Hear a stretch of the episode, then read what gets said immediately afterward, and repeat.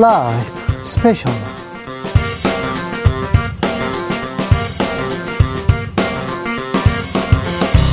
2023년 4월 1일 토요일입니다. 안녕하십니까. 주진우입니다. 토요일 이 시간은 일주일 동안 있었던 가장 중요한 일들 정리해 드리는 그런 시간입니다.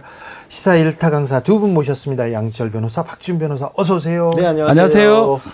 주진우 라이브 스페셜 영상으로 만나보실 수 있습니다. 네, 그렇습니다. 지금 바로 유튜브에서 주진우 라이브 검색하시면 영상으로도 만나보실 수 있습니다. 자, 그리고 주진우 라이브에 궁금하신 점, 또 건의하고 싶은 점 있으시면 카카오톡 플러스 친구 주진우 라이브 검색을 하시고 메시지를 보내주시면 됩니다.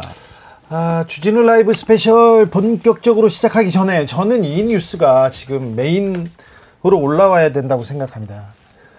전국에 벚꽃이 만발이죠. 아우, 여의도 아주 난립니다. 네. 봄입니다. 봄은 네. 짧고요. 금같이 귀합니다. 그래서 봄밤, 봄을 참 즐겨야 되는데, 네. 아, 여러분께서는 지금 봄을 즐기고 있는지. 박준 음. 변호사. 네, 뭐, 봄을 즐기, 방송국에서. 이 뭐, 결el이 없는데, 네. 근데 이제 한편으로는 뭐, 진해에도 군항제도 하고 있는데, 네. 아주 뭐, 폭리를 취하는 그런 분들이 있다 해서. 5만 원짜리 보쌈 크게. 사실 또 보면서 또 차라리 그럴 바에 안 가는 게 낫겠다 이런 생각도 들기도 하고요. 아, 근데 또 한철 네. 장산지대 벌어야지 그런 생각을 하다가도 너무 하시면. 너무 심해요. 너무 심해서. 선을 넘지 않으셨으면 좋겠어요. 네. 근데 뭐 그렇게까지 멀리 안 가시더라도 그렇죠. 그냥 집 주변에 저도 집 주변에 다니다 보면 확 피는 애들 있거든요. 숨은 벚꽃 네. 맛집 많습니다. 어, 그 거기 밑에서 그냥 보면서 잠깐 시간 보내는 걸로도 힐링이 되더라고요. 저는요, 저기, 여의도 성모병원 앞에 벚꽃나무가 하나 있는데, 어. 여의도에서 항상, 서울에서 항상 가장 먼저 피는 벚꽃나무가 있어요. 아? 제가 즉, 그 친구 이름을 옥식이라고 이름을 지었는데요.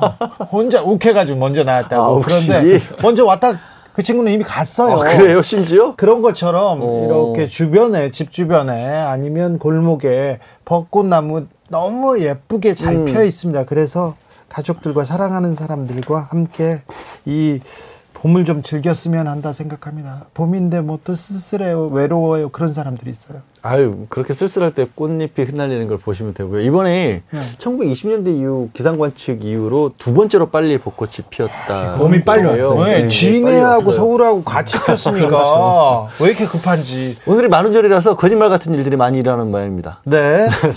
아, 거짓말 같은 일들이 좀 일어났으면 좋겠다 그런 생각도 조금 해봅니다. 이번 주에 어떤 기사 어, 이렇게 양절 변호사한테는 이렇게 남아 있습니까? 저는 뭐 어쨌든 기자 출신이라서 그런지 항상혁 방통위원장 네. 구속영장까지 청구를 했다가 기각이 된 뉴스가 있었죠. 근데 이게 기각 사유를 보니까 혐의 사실에 다툼이 많다라고 돼 있어요. 소명이 네. 안 됐다는 네. 겁니다. 그러니까 그거는 그리고 영장 청구 내용 자체에도 이게 이제 뭐 방송통신위원회에서 이 종편들 재승인 심사하는 경우에서 점수를 조작했다는 건데 영장 청구에도 위원장이 지시했다는 내용이 없답니다. 아, 없어요. 언론에서는 TV조선 감점 의혹, 감점을 조작했다, 감점을 지금 만들었다, 한상혁이 그랬다 했는데 영장에는 아예 없다고 그러니까 하죠. 아니 이런 걸 가지고 게다가 이 그 어떻게 보면 가장 중립성, 뭐 객관성, 독립성이 보장이 돼야 되는 곳에 대해서 검찰이 칼날을 들이댔다라고 하는 게 물론 정말 잘못한 부분이 있는지는 재판까지 가봐야, 가봐야 알겠지만, 알겠지만 영장 청구는 다소 성급했던 게 기재를 아닌가. 봤을 때는 우리가 봤을 때는 증명 소명이 지금 안 된 거거든요. 범죄가 안 될 가능성이 있다. 근데 더 신기한 거는 7월 말까지 지금 임기가 있어요. 예.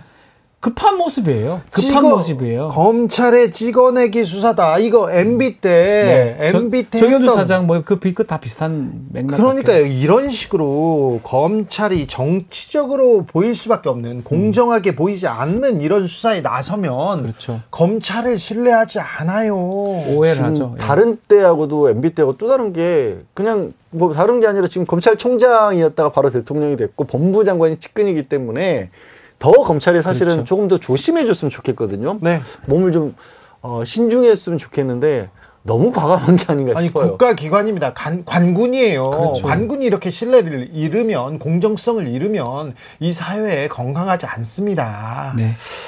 아, 박지은 변호사는 어떤 저는 전우원 씨가 눈에 띕니다. 아이고, 전우원 씨 왔어요. 네, 전우원 네. 씨가 사실은 그 전부터 영상에서 띄었던 모습이라든지 또 미국 경찰에 체포되는 모습이라든지 네. 또 우여곡절 끝에 한국에 들어오는 모습 또 한국에서도 경찰에 체포됐어요. 체포가 됐습니다.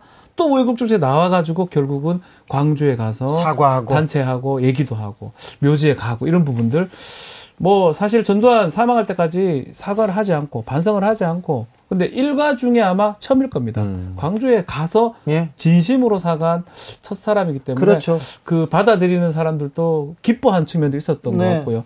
한편에 역사적 장면이 아닌가 그렇게 생각이 듭니다. 사실 저는 그 전우환 씨 또래들 그 모임 같은 데를 한번 우연한 기회에 근처에 간 적이 있어요. 아, 그 가족들이요? 가족도 있었고 네. 뭐 이렇게 그 주변 친구들이라고 해야 될까 그런 쪽에 간 적이 있었는데 뭐 여러 가지 평가가 뭐 아직 다 결론을 내리기는 섣부르겠습니다만 어쨌든 대단하다고 하는 게 전우환 씨가 포기했던 많은 것들 있잖아요. 아, 그렇죠. 그러니까 양심, 엄청난 용기가 예, 필요합니다. 양심을 저버리고 눈을 감았으면 얻을 수 있을 것들과 또 그렇게 이렇게 나섬으로 인해서 어, 또 그 그룹에서 받아야 됐던 어떤 뭐 비난이란 비난이라고 할까요? 그런 것들을 생각해 보면 지금까지 모습 자체만으로 좀 응원해주고 싶어요. 네, 전우원 씨 건강이 좀 염려가 되고요. 어, 건강하게 그리고 또 이 역사 앞에서 이 사회 앞에서 국민 앞에서 아 이런 그 전우원 씨의 호소가 의미 있게 의미 있게 조금 음, 뭐라고 해야 되나요? 좀 공론화돼야 될것 같습니다. 일단 가족의 가족의 잘못에 대해서 고백하고 자수한 점이 있지 않습니까? 그게 진실인지 좀 따져보고 드러났으면 한다는 생각도 들어요. 네, 뭐 그걸 5.18 쪽에서는 그걸 기대를 하더라고요. 지금도 왜 그때 이제 뭐 진학군으로 참가했던 이런 사람들 중에 양심선언하고 나선 사람들이 거의 없거든요. 네. 그러니까 전우원 씨를 따라서 좀 그때 잘못을 직접적으로 저질렀던 분들이 이제 와서라도 좀 반성하는 그렇게 나서주는 분들이 있었으면 하는 그런 기대를 하더라고요. 네. 거짓말 같은 뉴스가 이런 뉴스가 있어 이런 생각 뭐 없을까요? 좀 아, 정치 뉴스 중에 아우 정말 이렇게 했다고 막 이런 거 있잖아요. 아 좋은 쪽으로. 네 그런 생, 행복한 상상 한번 좀 해보자고요. 거의 없어요. 진짜. 없으니까 너무 없으니까 너무 없어요. 이런 식으로 할 건지 이런 식으로 할 아니 국민들은 그렇게 어렵고 힘들고 그런데 국회의원들 87%가 1억 원 이상 어, 들었다면서요? 돈이 많이 흘렀어. 경제가 가까이. 어렵다고 하는데 거의 다 지금 돈이 더 벌었거든요. 아이, 지- 이해가 안 돼요. 자치단체장 막 5억, 10억씩 다 늘었더라고요. 다는 아니지만 많은 사람들이. 뭐 90% 가깝게. 네. 예. 대통령실은 사람. 더 어마어마하시던데요. 그래서 아니 저는 다른 것보다 이렇게 뭐 그 대통령실에서 워낙 전임 정권들 얘기를 많이 하니까 왜 전임 정권하고 그 재산 비교는 안 하실까 하는 생각도 들더라고요. 너무 차이가 많이 나서 네. 뭐 돈이 많은 게 나쁜 건 아니지만 그렇다고요.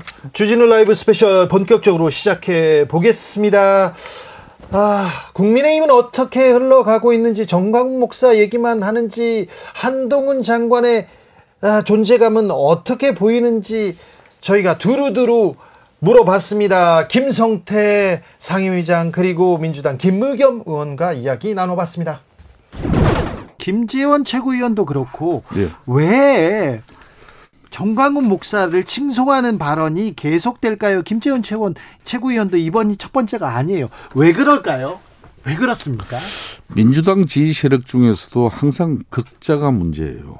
극단적인 우리, 사람 우리 문제죠. 보수 진영에서도 네. 항상 극우적인 세력이 문제예요. 네. 한일 관계 개선에 있어서도 일본의 극우 세력들이 늘 문제예요. 문제죠. 예? 예. 그러니까 그 역대 지난 아베 정권 같은 경우는 늘이 극우적인 목소리에. 함몰되어 있던 예. 사람이. 예. 그러니까 윤석열 대통령께서 이번에 용기를 내고 결단과 결심을 통해서 한일 관계 개선하는데 그 진정성을 일본의 사실상 책임 있는 그 국민들 중도 이런 쪽에 합리적인 사고를 가진 사람들은 상당히 아 중요한 한일 관계 개선의 시작이 됐다 이런 평가인데 거구적인 세력은 이걸 마치 자기네들이 이긴 거고 어? 일본 내개고 한국을 굴복시킨 것처럼 네. 그러는 모습들이 정말 이게 쏙 좁은 모습이거든요. 네. 이것도 거구지 않습니까? 마찬가지로 어, 대한민국 땅에서도 좀 이 거구적인 우리도 우리 지지를 우리가 그분들에게 때로는 도움을 받고 뭐 지지를 받는 정당이지만은 너무 극단적인 입장에 우리가 그 부분을 또 어, 이 정치의 현실에서 공론화시키는 그런 책임 있는 자리의 사람들은 조심해야 되죠 그런 거는. 조심해야죠. 근데 정광훈 목사가 세긴 센가 봅니다. 세다기보다는 뭐 그분 나름대로 또 소신 있는 입장과 목소리로 그 엄동설안의 아스팔트 또 뭐 그 한여름에 그 뜨거운 뭐 아스팔트에서도 그 지청들과 또 늘 이렇게 또 나름 소신 있는 목소리들을 내곤 했죠. 네. 그런데 아무튼 어 거기 가가지고 어, 국민의힘에서도 계속 얘기합니다. 전광훈 목사를 선지자라고 얘기했던 분이 네 김기현 대표이기도 한데요. 아무튼 김기현 대표가 아니라 지금 최고위원이 두 번이나 전광훈 목사를 칭송하는 얘기가 있습니다. 그런데 아무튼 국민의힘 윤리위원회는 그때그때 좀 다른 것 같습니다. 이번에는 왜 가만히 있니 이렇게 얘기가 나오던데요. 뭐 이 부분을 뭐 우리 당에 이렇게 뭐 실질적으로 피해 행위를 구체적으로 네. 이렇게 뭐 막말을 했다든지 뭐 어떤 뭐 그 윤리에 저촉되는 어떤 그런 이제 내용은 아닙니다. 다만 예. 국민 정서상 책임 있는 국민의힘 지도부의 한 사람으로서 네. 적절한 발언인가 그런 측면에서의 많은 논란이 있는 가운데 본인이 오늘 미국에서 들어오면서 어, 진정어린 또 대국민 사과를 했어요. 그럼에도 불구하고 어, 많은 국민들은 우리 당에 대한 우려의 그런 인식과 또 눈초리가 상당히 우리를 따갑게 하고 있죠. 네. 뭔가 자. 이번 일을 계기로 우리도 상당히 달라져야 됩니다. 네. 보수의 힘. 자, 보수의 힘 을 믿는 김성태 의장님. 예. 어, 법원의 판단은 존중, 존중돼야죠. 헌재의 판단도 마찬가지고요. 어떤 경우든 뭐 법원의 결정은 존중되어줘야죠. 이번에 헌재에서 나오는 어, 검찰 수사권 축소 법안 이 예. 여기에 대해서도 판단이 나왔습니다. 그런데 예.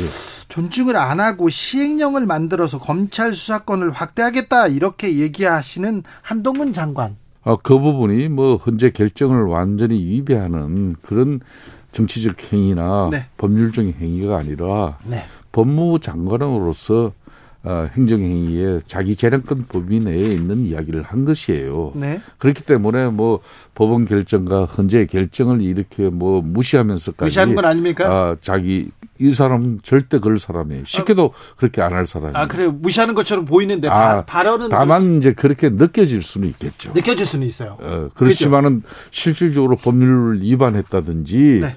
뭐 그런 여러 가지 행위를 통해서 막무가내로 자기 마음대로 하는 그런 장관은 아니라는 이야기죠. 한동훈 장관 국회에 나올 때마다 이슈의 중심에 탑니다. 그리고 네. 국회에 나올 때마다 어, 민주당 야당과의 결전 싸움 마다하지 않는데요. 예. 아까 저 의장님께서도 느껴질 수 있다 얘기를 했는데 그렇게 보입니다. 어우 국회 싸우러 오신 거 아닌가 이런 생각도 보통 이제 뭐 이 장관들은 국회 상임이나 국회 본회의장에서 네. 때로는 뭐 의원들의 야당 의원들이 특히 뭐 사실상 내용에 좀 맞지도 않고 억지 주장을 펼 때도 있지만은 네.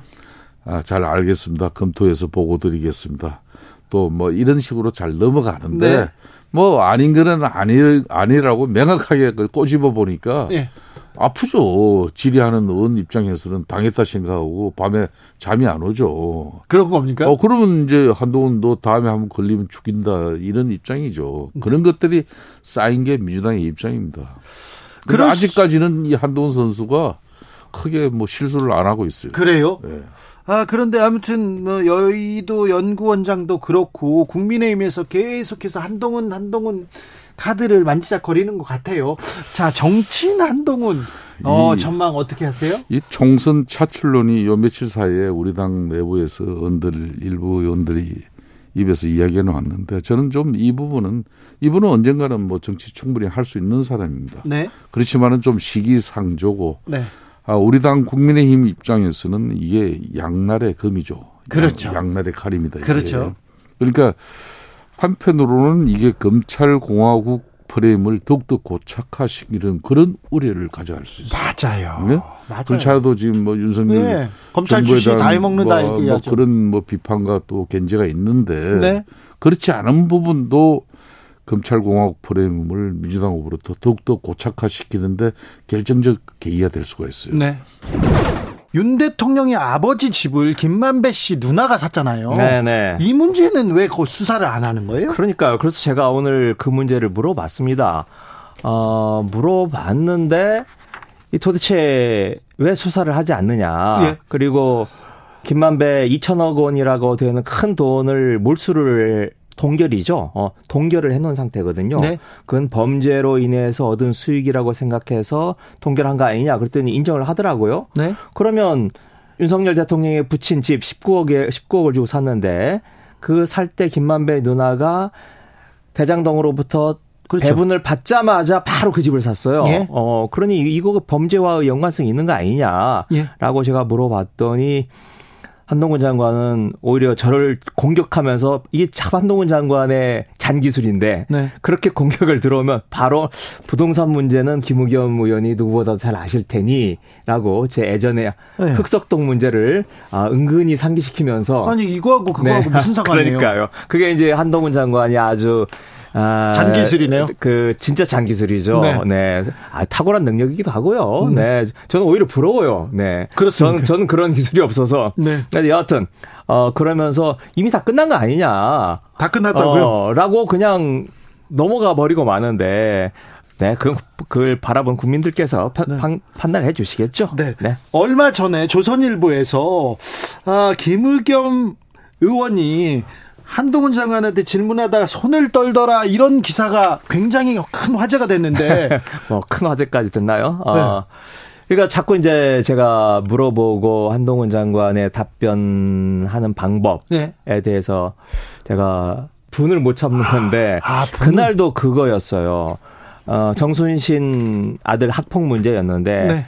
어, KBS가 보도하지 않았습니까? 예. 그래서 제가 그, 그 당시 그 보도를 했던 기자하고 우리 방 식구들이 직접 통화를 해서 그 당시에 자초 지정 정황 다 이야기를 들어보니 그 당시 같이 근무를 했던 한동훈 장관과 아, 여러 사람들이 이 정부의 실세들이 정순신 문제를 모를 수가 없는 상황이에요. 그렇죠. 네. 그래서 제가 그걸 물어봤는데 뭐 여전히 몰랐다라고 발뺌을 하고 그리고 누가 뭐래도 그 인사 검증 책임은 한동훈 장관 아니겠습니까? 그렇죠. 그러면 그래도 조금 뉘우치는 모습 아니 뉘우치, 뉘우치는 것까지는 아니더라도 그 책임감을 느끼는 자세를 보여야 되는데 오히려 뻔뻔하게 이제 공격을 하는 거예요. 예. 저를 공격을 하는 거죠. 그러면서 그 정순신 씨가 검찰에 부대변인을 했었어요. 예. 그래서 제가 이제 부대변을 했다. 부대변까지 한 사람이 에, 이런 걸 모를 리가 있느냐라고 이제 제가 물어봤는데 오히려 거꾸로 제가 팩트 체크를 제대로 못해서 잘못 물어보는 것처럼 오히려 저를 역공을 하더라고요. 네. 너무나 당당하고 뻔뻔하게 그렇게 그것도 잘못된 정보로 저를 네. 역공을 해서 어 그러니 제가 속에서 열불이 뻗치 부르르 떨었군요. 그러니까 부르르 떤 거죠. 네. 아, 그런데 뭐, 아, 그런데 김우겸은 한동훈 앞에서 벌벌 떤다 이렇게는 부르르 떨었군요. 네, 벌벌이 그 아니라. 벌벌 떨, 떨었다라고 하는 것도 예. 어, 조선일보가 제일 먼저 그렇게 보도를 하고 다른 또, 언론이, 예. 어, 그렇게 보도를 하니까 하루 뒤에 또 다른 언론도 따라가더라고요. 아이. 주진우 라이브.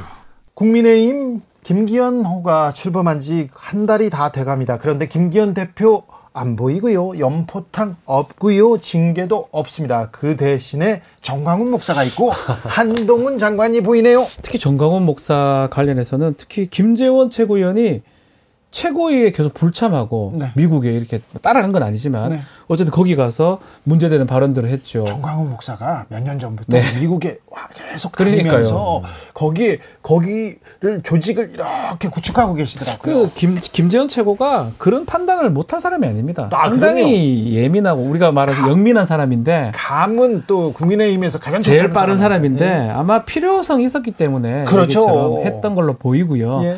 그 이후에 이제 좀 논란이 되니까 결국은 뭐 사과를 하고 전자도 꺼내지 않겠다 얘기를 했는데 이제 앞으로 좀 논란이 될분 그분 같아요. 이 정도 좀 잘못됐다라고 대표까지 얘기했다면 사실은 징계도 고려하지 고려해야 될 아니, 부분이거든요. 그런데 김기현 대표가 네. 정광훈 목사 선지자라고 했어요. 다 그걸 본인도 못하는 겁니다. 솔직히 말해서 네. 정광훈 목사한테 다 잘 보이려고 하잖아요. 그래서 이준 전 대표가 말한 자기는 양도구역 얘기해서 1년간 징계를 먹었는데 이게 과연 누가 납득할 것이냐 이 부분이거든요. 뭐 대구시장 홍준표 시장도 그런 얘기를 했었고요. 대- 아마 그 부분이 앞, 앞으로 계속 논란이 될 것 같습니다. 대구시장 홍준표 시장은 김재원 최고 싫어하는 것 같아요. 개인적 뭔가 이제 출마하면서. 대구시장 출마하면서 그렇죠. 좀, 어, 좀 사원이 있을 수도 있습니다. 아 근데 뭐 진짜로 뭐 전자를 안 꺼낼 수는 있겠지만 그렇다고 해서 정광훈 목사랑 사이가 틀어지거나 아니면 정광훈 목사를 배척할 것 같지는 않아요. 저는 정광훈 그럼요. 목사가 뭐 지금 현재 국민의힘 내지 저 범 보수 진영에 끼치는 영향력이라는 게 아, 보수의 기둥이에요. 너무너무 어마어마하기 때문에 정강훈 목사의 정치적 그 행보나 이해관계에 대해서는 제가 많이 취재했기 때문에 제가 두고두고 말씀드릴게요. 정광훈 목사 되게 신기하신 분인 게 종교 지도자를 자처하면서 스스로 이렇게 정치 이렇게까지 깊이 관여를 하고 그거를 또 어떻게 보면 좀 자랑스럽게 내세우는 경우는 처음 봤어요. 정치 지도자라고 자기는 생각하고 있고 윤석열 누가 만들었어? 내가 만들어서 제일 어려울 때 내가 광장에서 만들었지 그 얘기를 하시는 분이니까 그러니까 네. 이게 희한한 종교와 정치가 우리나라에서 보수권에서 결합되는 묘한 모습. 사실 미국도 이제 과거에는 기독교와 보수 정당이 결합을 해서 그게 어떤 사회적으로 하나의 어떤 축을 이루기도 했었는데 미국은 기독교가 상대적으로 약화되면서 그런 부분이 좀 많이 줄어들었거든요. 근데 우리나라에서 그 현상이 고스란히 일어나는 것 같아요. 정치와 종교, 네. 목사는 종교에 어떤 영향을 미칠지 저희가 계속해서 탐구해서 여러분께 알려드리겠습니다. 그런데 네. 두 분께서 예상하신 대로 한동훈 장관이 뉴스의 중심으로 빵 떠올랐더라고요. 근데 이제 사실 답변을 이제 해야 되는 거고 우리 국무 국무위원은 헌법상 뭐 정부 국회에서 질의를 하면 답변할 의무가 있습니다. 근데 네. 사실은 답변보다 질문을 더 많이 한 것 같아요. 본인은 답하기보다는 장관은 질문하면 안 됩니까? 사실 제가 봤을 때 이런 국무위원은 저는 본 적이 없거든요. 네, 그렇죠. 소- 왜냐하면 국회의원은 국민의 대표라고 보기 때문에 국민한테 소상히 답변하고 네. 묻는 것에 어, 얘기를 하는 자리지 내가 오히려 국민한테 묻는 거는 사실 없습니다. 네. 근데 이제 한동훈 장관이 뭐 본인의 어떤 기질일 수도 있고 본인의 어떤 정치적 어떤 목적일 수도 있지만 상당히 그 답변하는 모습 자체가 이게 예컨대 좀 약자인 상황에서 그렇게 좀 공격하고 방어하는 모습이면 국민들이 공감을 할 수 있는데 지금 너무 오랫동안 1년 동안 뭐 이렇게 행동을 했을 뿐더러 법무부 장관이 지금 약자가 아니에요. 상당히 강자예요. 수사를 할 수 있는 그 위에 책임자인. 그렇기 때문에 오히려 민주당 국회의원들이 조금 더 동정을 받는 모양새입니다. 답변을 저렇게 해버리니까. 그래서 앞으로 정치를 뭐 할지 안 할지 모르지만 계속적으로 이렇게 답변하면 오히려 마이너스가 될 가능성이 크지 않을까 저는 생- 생각이 좀 들어요. 김의겸 의원과 한동훈 장관이 국회에서 또 맞붙었습니다. 그런데 아, 한동훈이 부럽다. 한동훈의 그 말기술, 잔재주가, 말 잔재주가 부럽다. 이렇게 얘기도 하더라고요. 한동훈 장관 모르겠어요. 이제 검찰 내에서 특수부 내에서 엘리트 중에 엘리트로 꼽혀 왔지 않습니까? 네. 그래서 뭐 박 변호사 얘기를 잠깐 받자면 아 법정에서 참 잘 싸웠겠구나. 저 양반이랑 법정에서 붙었으면 저도 곤란했겠구나 싶은 생각은 들어요. 근데 그분이 법정에는 잘 안 나가시고요. 아, 물론 그렇긴 하죠. 근데 근데 뭐 이제 청와대, 네, 뭐 특검에서도 이런데 이런데 계셨어요. 그러니까 근데 거기서도 이제 예를 들어 피의자를 상대한다거나 네. 아니면 뭐 주변에 동료들 사이에서도 논쟁거리가 있을 때 아, 그렇죠. 그때 이제 굉장히 강했을 것 같다는 인상은 그- 드는데 네네. 정치 보통 정치하실 것 같거든요. 뭐 주변에 좀 뭐 중론이 그러니까 정치를 하는 건 어, 정치인의 덕목은 목소리를 내서 앞장서는 것도 있지만 많이 들어야 되잖아요. 그런 모습을 잘 안 보여주는데 한동훈 장관 김용현 의원하고 나서서 이번 주에 지난 주에는 사실 그 특검법 때문에 그렇죠. 나섰잖아요. 음. 근데 저는 희한한 게 특검법 법사위에 올라가는 날에 어떻게 또 검찰에 압수수색. 압수수색을 박영수 전 특검에 대해서 딱 1년 했어요. 반 동안 뭉개고 있던 50억 클럽에 대한 수사, 압수수색. 이제서야 하면 검찰 뭐 했냐 이 얘기 나오잖아요. 공교롭죠. 시간이 그렇고. 아니 네. 그것도 박 변호사 우리 압수수색 영장이 그 유효 기간이 일주일인데 보통 네. 언제 받아서 저걸 기다렸다가 하필 딱 그날 맞춰서 한 건지 우연히 떨어진 어쨌든 어쨌든 간에 이상해요. 정치적, 정치적인 느낌이 들기 때문에 우리가 그런 얘기 하죠. 검찰을 정치적 중립 얘기를 하는데 타임 테이블이 계속 검찰의 압수수색이나 이런 게 구속영장이 자꾸 들어오는 게 사실은 문제입니다. 그거 상관없이 진행이 돼야 되는데 정치적으로 보이잖아요. 다른 거는 몰라도 이- 이번에 50억 지금 어, 박영수 특검 전 특검 지금 압수하는 거는 누가 봐도 정치로 보여. 그 이유가 뭐 뭔지 정말 뭐가 필요한지는 알 수가 없지만 왜 그 시점에 그러니까. 그러면서도 검찰에서는 우리는 국회 일정을 고려하지 않습니다. 그럼 우연이라는 얘기인데 이게 네. 어떻게 우- 우연이라면 누가 어떻게 받아들일 수 그러게요. 그리고 또, 이, 저, 압수수색 영장에 기재된 내용을 보면, 박영수 특검이 또 받은 게 아니고 또 양재식 변호사가 받았다고 그렇죠. 얘기를 하고 양재식 변호사를 시켜서 받으려 했다. 받으려 했다. 근데 우리은행에서 영향력을 미쳤다 이렇게 얘기했는데 어 근데 대장동은 우리은행하고 일을 한 적이 없어요. 우리은행 빠졌죠. 예. 하나은행이었잖아요. 그런데 왜 검찰에서 이렇게 무리하지? 이렇게 이런 생각이 들어요. 이게 그래서 이제 특검 막으려고 하는 거냐, 정말로 무슨 결과를 내려갈 거냐, 뭐 수사를 좀 기다려 봐야겠지만 시작점은 좀 희한해 보입니다. 신뢰를 검사... 많이 잃었어요. 1년 반이 지났고요. 압수수색은 언제 하냐면 긴급성하고 미래성이 가장 중요합니다. 가장 빠르게 아무도 모르게 해야 되는데 초기에 가장 늦게 모든 사람이 알 때 특히 특검한다고 할 때 하는 게 얼마나 정반대 상황입니까? 한동훈 장관께서 특검 진실 규명에 방해가 될 것 이렇게 했는데 한동훈 장관 국정농단 특검팀에서 주, 주요 이 검사로 이렇게 활약하신 분인데 그때는 맞고 지금은 틀리다 이런 얘기도 조금 있습니다. 여러분께서는 지금 주진우 라이브 스페셜을 듣고 계십니다. 주진우 라이브 스페셜 이번 주에 가장 큰 뉴스는 북핵 미사일 위기 안보 위기 속에 안보 사령탑 대통령실 안보실장이 경질된 얘기였습니다. 지금은 글로벌 시대에서 이야기 나눠봤습니다. 외교 안보 컨트롤 타워가 바뀌었어요? 어, 제가 깜짝 놀랐어요. 네. 예, 어제 경질설이 보도되었을 때만 해도 김성환 안보실장은 경질설은 사실 무근이다. 네. 대통령실이 강력히 부인했거든요. 이분이 초등학교 네, 네. 동문이라고 아까 김성태 의장도 얘기했잖아요. 대통령과 네. 아주 막역한 사이여서 네. 어, 선거 때부터 외교 안보에 스승이었다, 선생이었다 이런 얘기가 있었어요. 아니 그러는데 저도 잘 압니다. 네. 또 차관도 지냈고 세미나 때 자주 보게 되는데 어, 굉장히 보수적인 분이지만은 그렇다고 해서 어떤 치우치는 성격은 아니에요. 그래요? 성격적으로는 그러니까 한미 동맹, 한일 관계 개선 이걸 얘기한 건 맞는데. 이런 것들이 다 어떤 학자적인 어떤 그 저기 의견이지 지금과 같이 이렇게 에, 용산이 막 폭주하듯이 네. 뭘 갖다 이렇게 밀어붙이는데 과연 그 저기 동의했을까? 예. 그리고 외교부하고도 조율이 안 된 상태에서 정책이 먼저 이렇게 막 그 외교 정책이 남발되는 이런 분위기에서 과연 어, 본인이 이런 부분에 대해 아무런 문제 의식이 없었을까? 또 외교부와의 교량 역할을 하는 외교비서관까지 사퇴한 거 보면 네. 지금 이문희 비서관이 그 그렇죠. 외교부로 원복이 된 겁니다. 네. 이런 걸 보게 되면은 이게 부처와 어떤 이 집권 세력 내 공론을 모아 의견을 통일해 가지고 이렇게 새로운 외교 정책의 프레임을 짜는 것이 아니라 네. 그냥 말 한마디로 쑥쑥 밀어붙이는 이런 어떤 행태가 계속 반복되다 보니까 지금 그러면 불협화음이 생긴 거 아닌가?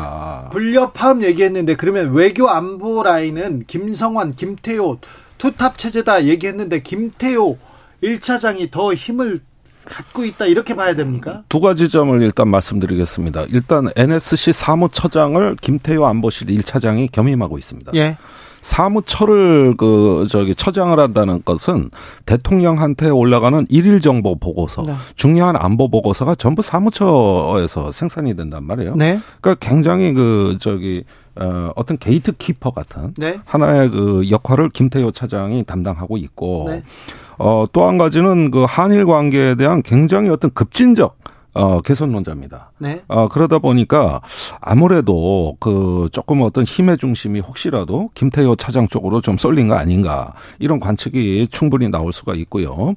그 다음에 이번에 한일 관계 개선의 어떤 전 과정에서도 사실상 김태효 차장의 어떤 역할이 좀 돋보입니다. 그렇다 보면은 주로 지난 뉴욕 참사 시절을 회고해 보면은 그 당시엔 한미 관계는 주로 김성한 안보실장, 한일 관계는 주로 김태효 차장 이렇게 역할 분담이 돼 있었거든요. 예. 그런 시스템으로 오다가 최근에 김성한 안보실장이 미국 가서 그 국빈 방문 윤석열 대통령 네. 국빈 방문을 합의했잖아요. 이렇게 되니까 지금은 상식적으로 얘기하면 한우리 두 쪽라도 지금 교체하면 안 됩니다. 한미 정상회담을 합의해온 그렇죠. 안보실장이 있는데 네. 이렇게 되면 미국이 당황하는 거예요. 외교비서관을 어? 지금 외교안보실장, 국가안보실장을 지금 예. 아니 미국이 당황하는 거예요. 얼마 전까지 와서 정상회담 합의해놓고 정상회담 열릴라 그러니까 어 그 실무 파트너를 갖다가 경질한다? 아니 정상회담 끝나고 하면 안 됩니까? 아니 근데 주요 문화 행사에 대한 보고 누락, 블랙핑크 공연 보고 누락이라고 얘기하던데 언론에서는 네. 네. 어찌 보십니까? 아, 황당하게 생각합니다 저는. 아니요. 도대체 뭐 해괴하다, 황당하다 해도 표현이 부족해요. 이걸로는 아니고요. 아니 레이디 가가하고 블랙핑크하고 공연 열면 좋지만 무슨 국빈 만찬에 그런 공연이 열립니까? 아니 난 보다 보다가 그런 얘기는 들어본 적이 없어요. 근데 질 바이든 저 여사가 원한다고 하잖아요. 아니, 글쎄, 그러면은- 보냈다는 거 아닙니까? 그러면은 여기 counter partner는 김건희 여사 아닙니까? 그렇게 따지면 외교 라인하고는 좀 의견이 다를 수도 임상훈 있죠. 소장님 어떻게 보십니까?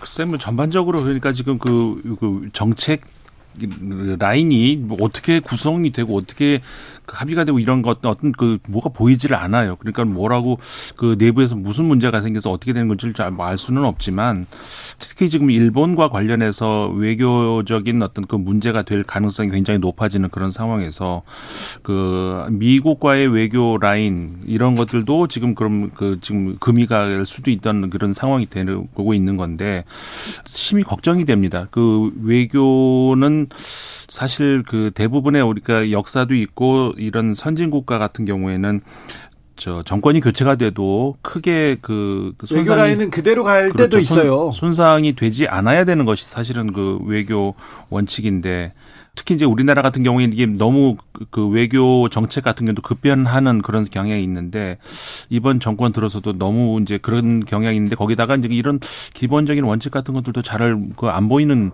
이런 것 때문에 굉장히 많이 우려스럽죠. 알겠습니다. 아니 그리고 한 가지 더 지적할 거는 작년 8월에 어, 국가안보실의 신인호 2차장도 석연치 않은 이유로 경질됐어요. 본인은 건강상 이유로 사표를 냈다 그랬는데 아니죠. 믿는 사람이 없어요. 네. 그러면 벌써 안보실에서 계속 일어난 일이 이게 어쩌다 한 번 일어나는 게 아니라 집권한 지 1년도 안 돼 가지고 실장, 차장, 외교비서관, 그 다음에 의전비서관, 여기도 외교관이에요. 그러면은 지금 이게 이렇게 어떤 주요 직위자들이 대규모로 차례차례 나갔다? 그것도 순차적으로? 아니 이게 그렇게 되면은 분명히 이거는 제가 보기엔 용산하고 외교부 이 부처 간의 교량 역할을 담당해야 되는 컨트롤 타워 기능에서 문제가 생겼다는 거예요. 네. 그러니까 이게 어떻게 보면 하나의 정책이 의견 수렴하는 기능이 대단히 문제가 있는 것 같아요. 알겠습니다. 이거는 이제 나중에 탈이 난다 이겁니다. 이러다가. 한일 정상회담 마쳤습니다. 한미 정상회담 그리고 한미일 정상회담을 앞두고 있는 매우 중요한 시기에 이때 외교 안보 라인이 다 바뀝니다. 김일범 의전비서관 바뀌었고요. 이문희 외교비서관 바뀌었는데 김성한 국가안보실장까지 경질됐습니다. 블랙핑크 때문이다. 에이 그건 아니잖아요. 아 근데 저는 좀 이 상황이 정말 앞두가기가 어려운 게 어, 윤석열 대통령이 특히 일본과의 관계에 있었어도 많은 국민들이 반대하는 목소리를 낸데도 불구하고 밀어붙였던 가장 큰 명분이 안 보였잖아요. 네. 북한에 북한에 핵 위협이 있다 이런 것들을 들었던 거고 그리고 국제 관계 정세가 심상치 않게 변하고 있기 때문에 미국과의 동맹, 일본과의 동맹도 반드시 필요한 상황이다라고 했는데 정상회담을 앞두고 안보실장을 갑자기 바꿨다라는 게이 말씀하신 것처럼 얼마 전까지 미국 오가면서 사실 정상회담 가면 그 자리에 회담자 가가지고 뭐 대통령들끼리 뭐 뭘 의제 조율하고 그럴 수는 없잖아요. 그럼요. 이전에 다 정리가 돼야 되는 건데 그 일을 계속 해오던 안보실장이 갑자기 바뀌었어요. 이게 지금 상황을 끌고 나가는 명분과 맞아 떨어지는 행보일까? 잘 이해가 안 가요. 너무 이해가 안 가는 부분이 그 부분이죠. 사실상 한다 하더라도 마치고 할 수도 있어요. 뭐 한 달 후에 지난 이후에 하더라도 근데 그럼에도 불구하고 더 땡겨서 이 중요한 시점에 바꾸고 또 이유가 블랙핑크 핑크하고 레이디 가가 그 공연 뭐 보고 누락 때문이다. 그 부분 사실 납득하기 어렵고요. 정말 골물대로 골맞고 바꾸지 않으면 안 되는 그런 상황이 온 게 아닌가. 그렇기 때문에 모르겠습니까? 이전에 바꾸면 문제가 될 게 지금 보도가 될 게 뻔한데도 불구하고 그것을 감수하고 했다라는 거는 안에 심각한 무슨 문제점들이 발생하고 있다고 보는 게 맞는 것 같습니다. 사실 외교 안보실은 미국과 외교를 책임지고 있는 김성한 그리고 일본과 또 안보를 책임지고 있는 김태호 이렇게 투톱 체제라고 얘기했는데 그 두 사람 간의 알력 다툼 때문에 강경파 김태호만 남았다 이런 얘기가 솔솔 나오고 있는데 이 분석에 대해서는 어떻게 보십니까? 그 이제 뭐 몇 언론들에서 그런 식의 분석들을 내놓고 있고 그와 덧붙여서 이제 결국 일본에 가기 전에 지금 윤 대통령이 내놓은 강제동원 해법과 관련해서 김성환 실장을 비롯한 외교 라인에서는 조심스럽게 가자. 그렇게 갑작스럽게 양보해서는 안 된다라는 의견이 중론이었다라고 합니다. 근데 이제 윤 대통령이 빨리빨리 밀어붙이자라는 쪽으로 갔고 그게 이제 김태호 국가안보실 1차장의 예, 생각이고요. 예, 생각에 맞아 떨어졌던 거고 그러다 보니까 이제 결국 김태호 차장 쪽에 손을 들어준 거고 근데 저는 그래서 그 결과가 어떻게 나오고 있냐고요 지금 일본 다녀온 이후에 후폭풍이 계속 이어지고 있지 않습니까? 자, 이 문제에 대해서도 조금 짚고 넘어가자고요. 후쿠시마 오염수 방류에 대해서 국민 설득하겠다는 일본 보도가 있었어요. 윤 대통령이 후쿠시마 오염수 관련해서 얘기를 했다고 일본에서 얘기를 합니다. 독도 위안부 일본 언론에서 계속 윤 대통령이 얘기했어 이렇게 얘기하는데 자, 부인하고 있잖아요. 일본 언론은 이름도 정확하게 거론하고요. 네. 들은 사람도 정확하게 거론하면서 보도를 지금 하고 있습니다. 예. 근데 이제 대통령실에서는 좀 통 크게 그냥 크게 얼버무리는 모양새요. 아 절대 후쿠시마 수산물 어, 수입할 생각 없다. 우리가 그렇게만 물어, 얘기를 하고 우리가 있습니다. 물어보는 게윤 예. 대통령이 과연 거기 그렇게 가서 얘기했냐? 얘기했냐 안 했냐 질문하는데 다르게 얘기를 무슨 하는 얘기를 했냐는데 후쿠시마 오염수 안 올 거야 이 얘기는 답이 아니죠. 동문서답 같은 거예요. 의제에 올라왔냐? 그건 우리 의제 올라온 것은 궁금하지 않아요. 그런 얘기를 했냐? 독도 얘기가 나왔는데 과연 가만히 있었느냐? 어떻게 답변했느냐? 그 얘기를 듣고 싶은데 그 얘기를 안 하고 있거든요. 뭐 그렇다고 보면 결국은 일본 언론은 되게 상세하고 우리 쪽은 좀 얼버무린 모양새고 그래서 어느 게 더 맞을지 예상이 가는 측면이고 만약에 일본 언론이 틀렸다고 하면 강력하게 대응을 해야 되거든요. 아, 그럼요. 왜냐하면 한국 언론에서 뭐 날리면 바이든 때문에 난리가 났잖아요. MBC 퇴출시켜 버릴 것처럼 얘기를 했는데 일본 뭐 NHK나 저런 데서 거짓말 뉴스를 지금 우리 정상한테 거짓말 뉴스를 하고 있다 그러면 계속 가만히 있으면 안 되는 거죠. 계속 하고 있잖아요. 근데 그럼에도 불구하고 별 또 거기 언론에 대해서는 별 반응은 또 없어요, 사실은. 사실 이제 일본에서 지난주에 나왔던 얘기 중에 저는 이제 국정교과서 검증 내용을 얘기 안 할 수가 없는데 일본 초등학교 국정교과서의 향후 10년 동안 실릴 내용이 독도는 원래 일본 영토였는데 70년 전 정도 전부터 한국이 불법 점거를 하고 있다라는 식으로 실렸고요. 우리나라 이제 그저 강제 동원. 강제 동원됐고 군대까지 가는데 지원을 했다라는 그렇죠. 식으로 이렇게 바꾸거든요. 근데 이게 이 부분에 저는 주목을 했습니다. 이게 갑작스럽게 바뀐 게 아니고 이미 그런 식으로 바뀌도록 2014년부터 계획을 세워놨던 거예요. 네. 그러니까 일본은 우리한테 양보를 하거나 이 현안과 관련돼서 뭔가 조치를 취할 준비는 전혀 안 돼 있고 오히려 강경 일변도로 계속해서 가고 있었던 그렇죠. 겁니다. 근데 이 상황인데도 불구하고 우리가 양보를 해서 선 조치를 하게 되면 뭔가 바뀔 거라고 판단을 했다라면 대단한 판단, 판단 미스죠. 착오였던 미스고 거죠. 국정 교과서 같은 경우는 이 3월, 4월에 나오는 게 스케줄이 정해져 있었어요. 네. 정해져 있었는데 지금 말한 것처럼 무슨 어, 용어라든지 무슨 단어가 쓸지도 어느 정도 예상이 됐다면 사실은 정상회담 의제로 이것을 삼아서 이거라도 건졌어야 되거든요. 네. 왜냐하면 한일 정상회담하고 끝나고 봐도 바로 국정교과서 문제가 생길 수가 있다는 건 당연히 타임 스케줄상 그런데 그것도 사실은 캐치를 못했다고 하면 그것도 사실은 좀 문제가 아닌가 생각이 들어요. 그러니까 대통령이 기대했던 먼저 한국이 나서서 뭔가를 잘 풀어주게 되면 일본도 따라올 것이라는 게 어떤 근거를 가지고 나온 게 네. 아니라는 게 여기서 그러니까 지금 보면 거예요. 그냥 굉장히 바람을 한 거예요. 어, 막연한 바람. 그러니까 외교나 이런 그 정상 회담 같은 경우는 사실 실리를 위해서 하나를 주면 하나를 받고 주는 척 하다가 안 주는 척도 하고 이래야 되는데 지금 알고 보면 우리는 모든 것을 패를 닿게 보여주면서 일본의 어떤 선의를 기대하면서 했는 거고요. 일본은 전혀 그것을 받거나 받으려는 건 없었고 일본은 처음부터 그때부터 지금까지 아무런 변함도 없고 일관된 입장이거든요. 결국은 외교에서는 사실 성공한 외교로 보기 어려운 상황이 아닌가 우리 입장에서는 그렇습니다.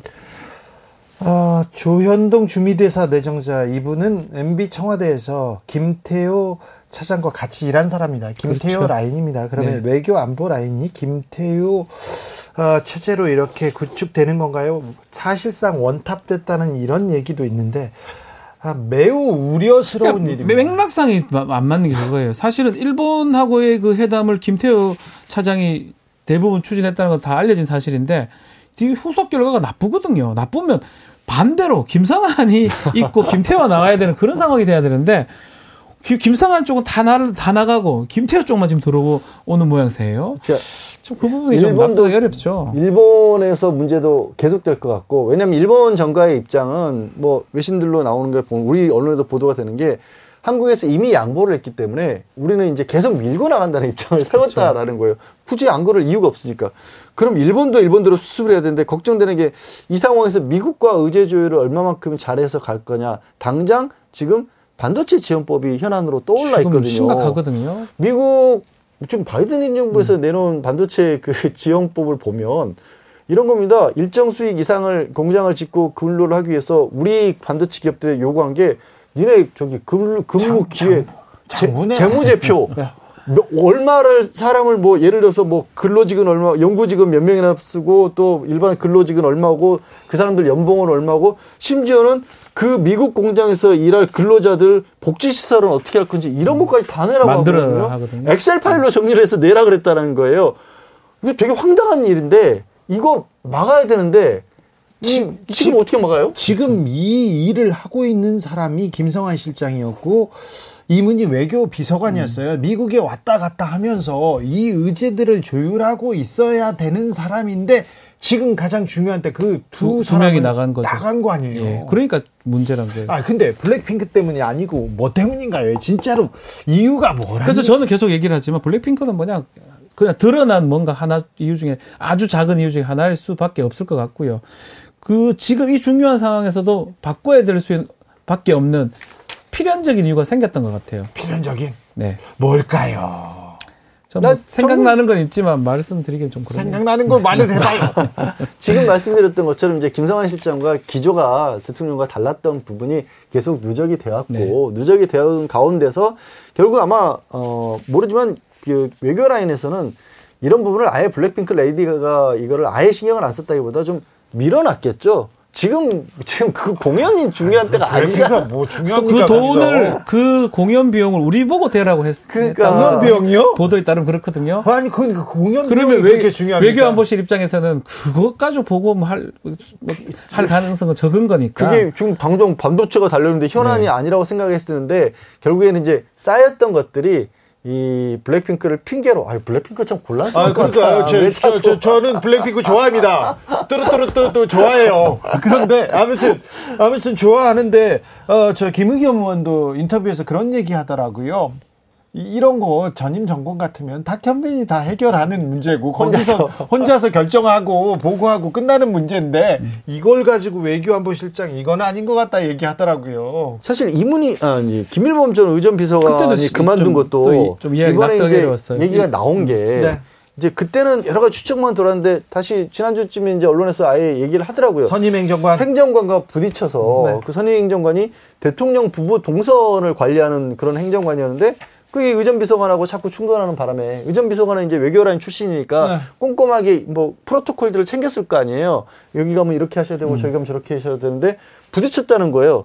그래서 의전 비서관이 그만뒀다는데 좀 이상한 게 상급자랑 하급자랑 부딪히면 보통은 하급자가 그만두는 거 아닌가요? 지금 김성훈 김성한, 김태호도 마찬가지죠. 마찬가지야. 그러면요. 자, 이렇게 볼 수도 있습니까? 여기도 외교 안보 라인이고 관료 라인인데 외교 안보 라인, 관료 라인이 어, 측근 라인한테 지금 그 제가. 그 얘기를 하고 싶었는데 그런 모양새예요 사실 보면. 제가 물어보려고 이렇게 예. 왜그 사실- 말을 안 해줘? 아, 제가 근데 사실 그게 뭐 우리 증거가 있거나 이러진 않- 않기 아, 때문에 네. 예컨대 행정관들이나 이런 분들은 측근입니다. 좋은 자기 아는 사람 데리고 온 사람들이고 어공들. 어공들이라 그러죠.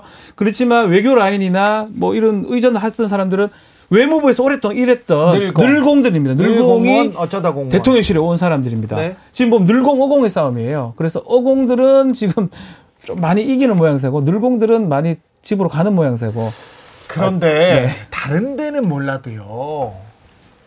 정치 정무적 판단이 있는 부분에서는 저는 교수도 들어가고 그리고 다른 데에서 시민사회도 들어가고 어, 관료사회에 그 활력을 불어넣기 위해서 외부에서 많이 들어가야 된다고 생각하는데요. 외교 라인. 그러니까 지금 말씀하신 게 예를 들어 자동차로 치면 네.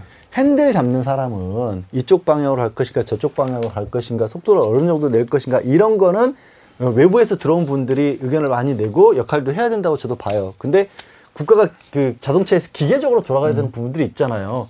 속도를 내기 위해서 엑셀을 밟으면 엔진이 움직이고 기어가 움직이고 이런 건 이 늘공분들이 담당을 해주는 게 일반적인 어떤 구조잖아요. 국가의 운영 시스템. 다른 사람들은 모르잖아요. 뭘 몰라요? 아 그거 이 시스템을 어떻게 알아요? 그거는 아니 우리가 뭐 하다못해 외부에서 모르잖아요. 약, 예컨대 이제 의전 네. 비서관 같은 경우는 오랫동안 이 일만 했던 사람이에요. 네. 근데 그 밑에 있던 김모 선임 행정관은 그냥 그런 일을 했던 사람이 아니에요. 네. 측근이에요. 그냥 영부인 대통령 영부인 김 저기 김건희 여사의 측근입니다. 그 두 사람이 지금 계속 붙은 그런 상황이거든요. 그러면 쉽게 납득이 좀 될 겁니다. 청취자분들도. 아, 네. 알겠어요. 조금 이해가 되네요. 네. 어, 자, 다음 주 신문 일면 한번 어, 예상해 볼까요? 아, 뭐 뉴스가 이게 일, 일주일치 엄청 나오기 어, 오늘 때문에 만우절이니까 좀 네. 거짓말 같은 뉴스 괜찮아요. 어? 희망적인 뉴스 괜찮습니다. 아 그러면 이제 저는 그 드디어 여야 대표와 대통령까지 야당 여당 대표도 바뀌었으니까 네. 이제 청, 대통령실 인근에서 네. 통 크게 만나서 나라를 좀 잘 이끌어보자. 그럴 리는 없어요. 가능성이 너무 없습니다. 네. 아니 뭐 아무거나 해보라. 여야, 여야 영수회담. 네. 그런 거 아무거나 하라면서요. 자, 지금 아무거나. 윤석열, 이재명 드디어 짠하다. 이거는 네. 안 돼요? 안될것 너무 같아요. 안 돼. 만우절인데? 네, 너무 안 만우절이. 돼요. 자, 자, 희망적인 뉴스 박준 변호사. 저도 뭐 너무 희망적이긴 한데 일본의 기시다가 좀 사과하는 그런 모양새. 그것도 안 돼. 보고 싶어요. 어, 우리가 원했던 그림 무릎 반큼은 좀 채워줘야 되는 거 아니, 아닙니까? 채워줘야 되는데 채울 수 있도록 이렇게 만드는 게 어쩔 수 없이 끌려 나와서 하기 싫은 거라도 하는 게 그게 외교인데 안 됐잖아요. 그거 아이고 안 돼요. 어려울 것 그것도 같아요. 어려워. 어려울 것 같아요. 물잔을 치웠어요. 채운 게 아니라. 물잔 깨버린 것 자, 같아요. 다음 예. 주 어, 돗자리 펴봅니다. 신문 일면은 누가 장식할까요? 저는 좀 조심스러운 얘기긴 한데 김태호 차장 이- 이번만큼 뜰 것 같아요. 김태호 차장 정말 중요한 왜냐하면 왜냐하면 민주당에서 지금 이거 국정조사 요구하면서 국회 운영이 열자고 하고 지금 상당히 얘기를 하고 있거든요. 그런데요. 네. 정순신 청문회 정순신 아프다고 안 온대잖아요. 정순신 아저씨 그냥 가버렸잖아요. 네. 김태호 차장이 안 나올 것 같아요. 그래서 저는 주목이 될 겁니다. 그리고 아니. 쉽게 또 물러날 사람도 아니고요. 네네. 주목할 수 물러나지. 있는 사람이다 이번에. 네 말은 할 텐데 안 나오실 것 같아요. 김 그래도 김태호 차장을 주목해야 된다. 네, 주목해야 사실상 외교안보의 원탑이다. 이제 탑이 된 거고 사실 우리나라 외교를 끌어갈 사람입니다. 아니 조태용 신임 안보실장이 있잖아요. 시간 많이 걸립니다 그분은. 네. 음. 될라 그러면. 외교관 출신이고 네. 네. 조용한 사람이 김태효를 주목하니 매우 중요한 사람입니다. 네. 매우 중요한 사람입니다. 이분이 일본과의 군사 정보 협정 너무 이건 너무하다. 이거는 MB 정권에서도 이건 심하다 해가지고 경질된 사람입니다. 네. 실패했었는데 지금 윤석열 정부에서 다시 이렇게 어, 부각되고 있습니다. 아크로비스타 서초동 아크로비스타 동네 주민이죠. 네, 예. 주민이라고 합니다. 자 양지열 변호사는 누구 주목하십니까? 어. 블랙핑크가 성사되는 걸로 해서 나오지 않을까요? 블랙핑크요? 네. 아, 뭐, 네. 블랙핑크는 최고죠. 네. 그냥 최고인 걸로. 좋은 뉴스로. 블랙핑크. 아, 한동훈 장관 또 김의겸 의원하고 부닥, 부닥칠까요? 아, 뭐 법사위나 뭐 이런 게 또 예정된 걸로 알고 있거든요. 네. 계속 한동훈 장관은 뭐 저런 형식으로 계속 하면 계속 눈에 띌 겁니다. 김의겸 의원이 한동훈 장관한테 질문을 하면 대답을 안 하고 다른 얘기로 그래야 한대요. 합니다. 예. 뭐 예컨대 야구 좋아하시면 가면 저는 축구만 봅니다 하면서 당신은 축구를 좋아하면 이렇게 질문해 버려. 제가 어투를 제가 그 봤던 걸 보니까 요런 방식이에요. 남의 묻는 거는 다르게 하면서 오히려 의원을 다 질문하는 방식. 윤석열 대통령의 아버지 집을 김만배 씨 누나가 이렇게 사줬잖아요. 네. 그 질문을 했더니 부동산 업계 현황 아시지 않습니까? 이렇게 그렇게 얘기를 하더래요. 아, 봤어요, 이거 네. 참 배우고 싶다 이렇게 얘기하더라고요. 지난주에 박주민 의원 질의할 때는 박주민 의원이 장관님이라는 얘기를 일곱 번이 가라더라. 장관님, 그게 아니고 제가 물어본 거는 장관님, 그게 아니고요. 해서 결국 박주민 의원이 질문을 바꾸고 그렇죠. 저희가 이제 하고. 방송을 하잖아요. 방송을 하는 패널 중에 아주 계속 엉뚱한 말하는 패널들이 있어요. 네. 그런 분들하고 비슷한 그건- 느낌이에요. 네. 곧그못 나옵니다. 그분. 그런데 네. 한동훈 장관의 존재감, 특별히 국민의힘 안에서 존재감이 정말 커져갑니다. 아니 박수영 여의도 연구원장 오자마자 네. 아 한동훈 같은 셀럽 모셔야 된다 그러면서 제가 보기에는 국민의힘에서 한동훈 장관 눈치를 좀 보는 것 같아요. 국민의힘 내부에서는 아니 대통령의 최 측근 사실상 오른팔이냐 왼팔이냐 이럴 정도의 얘기가 나오는 인물이다 보니까 그리고 지금 윤석열 대통령은 내년 총선에서 기존의 국민의힘보다는 오히려 어떻게든 자신의 어떤 정치적 세력을 잡아야 되는 위치에 있지 않습니까? 그리고 기존의 정치권 그리고 국민의힘도 별로 안 믿는 것 같아요. 그렇죠. 기존 정치권에 국민의힘도 다 포함이 돼 있으니까 국민의힘 내부에서 눈치를 볼 수밖에 없는데 어 외부에서 그러니까 국민의힘과 어떻게 보면 연결돼 있는 분들이지만 외부에 나가 있거나 좀 원로급인 분들은 다들 만류하세요. 사실은 네. 다들 뭐 이재호 군 네. 같은 경우도 아 저런 식으로 정치 끌고 가면 안 된다라는 얘기를 오히려 더 많이 하고 있는 상황이라서 김성태 상임위장도 주진우 라이브에 나와가지고 아니 한동훈 장관이 부각되면 이게 검찰 공화국이다. 그래 보일 거예요. 그러니까. 그래 검찰이 공정하잖아. 검찰과 지금 여당이 한 몸이다. 이렇게 묶여 보이기 때문에 절대 바람직하지 않다는 얘기를 하시더라고요. 그 뭐 중도층에서 많이 많이 약해요. 그, 런데 그게 약합니다. 예. 근데 민주당 의원들이 좀 키워주는 경향도 있는 것 같아요. 갑자기 탄핵하자 이렇게 얘기하는 것도 네. 그거는 좀 그렇잖아요. 그러니까 굳이 민주당 의원들이 한동훈 장관하고 이렇게 각을 세우는 모습이 과연 민주당이 어디 어느 정도까지 유리할지 한동훈 장관이 지나친 모습을 보여주는 효과는 있지만 또 거꾸로 그렇죠. 민주당 의원들 왜 저러지라는 얘기를 그러니까 중도 측에서도 그렇게 생각하시는 분들 계실 수 있거든요. 몸집이 커질 수 있으니까 잘 그렇죠. 판단을 몸집은 이미 컸고 더 커질 것 같아요. 예. 어, 잘 판단을 좀 해주셔야 될 것 같아요. 그러게요. 계속해서 한동훈 장관 얘기가 나옵니다. 김태호 차장 봐야 되고요. 그 다음에 블랙핑크. 네. 우리의 블랙핑크. 네. 한동훈 장관까지. 한동훈 장관까지 얘기하는데 왜 요새 박주민 변호사 네. 어 마음 바뀌었어? 식었어?